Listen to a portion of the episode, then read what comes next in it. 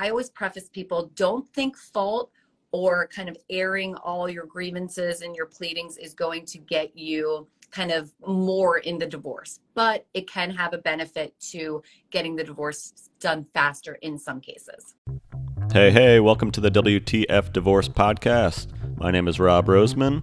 On this show, we talk about everything divorce, whether you're thinking about divorce, going through it, or figuring out life after. Divorce, mm-hmm. co parenting, mm-hmm. dating. We cover it all and break it into short clips so it's easy for you to find and learn from. If you want more help, head on over to WTFdivorce.com. Thanks for listening. On to today's show. Real quick, let's talk about the sponsor. Today's WTF Divorce episode is brought to you by SoberLink. If you're going through a divorce and custody case involving alcohol, SoberLink is the solution for you. More on SoberLink at the end of the show. Now, on to today's episode. First question we got What repercussions can filing at fault have? I just want to file at fault to get it over with. Oh, that's a good question. Okay, I love fault questions. Now, I have to preface this with I'm licensed in PA, New Jersey, and every state is very different. Um, most states, fault does not matter at all.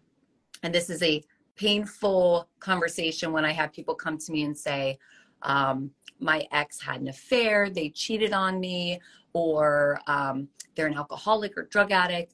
How do I basically get out of the divorce for fault? And most of the times, fault has nothing to do with alimony or dividing the assets.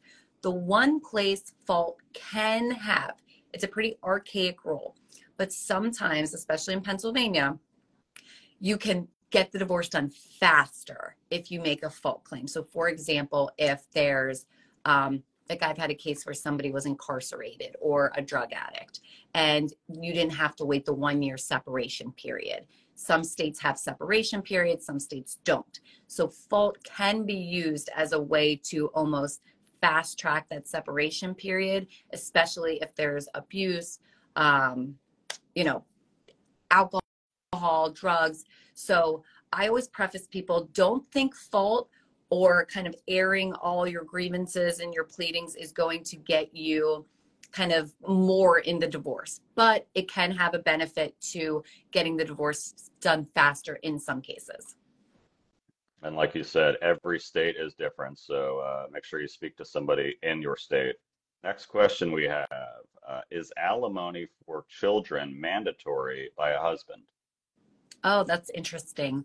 Um, so obviously, one of the things we're always going to worry about is money, right? Money, but there's two types of money. Child support is for the children. Alimony would be for a spouse. So across the board, most states are going to deal with child support um, in a mathematical calculation. They're pretty uniformed across each state. They take, you know, one spouse's income, the other spouse's income, they pop it into equation and it spits out a number when you add how many kids, what the daycare costs are, things like that. Alimony is a completely different beast. Alimony is oftentimes factor based, meaning it's not a mathematical equation. They're going to look, it's way more subjective based on the years you've been married, the disparity in income. Did one party contribute to the other party's education? So, for example, if you have one party making 150,000 a year, the other party's making 50,000 a year, and you've been married 10 years, well, that's a pretty large disparity in income. They're probably the lesser earning spouse is probably going to qualify for alimony. So then the question becomes how much and how long? And there's a lot that goes into that in terms of the expenses and what's the mortgage cost. So, this is where you really need the expertise of an attorney to make sure you're not either selling yourself short or overpaying out the gate. Very important. Yeah, these are all foreign concepts to people when you're starting divorce. So, you know, educate yourself, something very important to do. All right, we do have questions rolling in, but let's do one more, and then I encourage people, you know, send your questions, DM us. Yeah. DM Melinda. It comes as no surprise that not all divorces are created equal. While some divorces are collaborative and amicable, others are painful, accusatory, and may simply have you thinking, what the F? If you're co parenting with an ex spouse who abuses alcohol, this is a sobering reality. The folks at SoberLink want to help.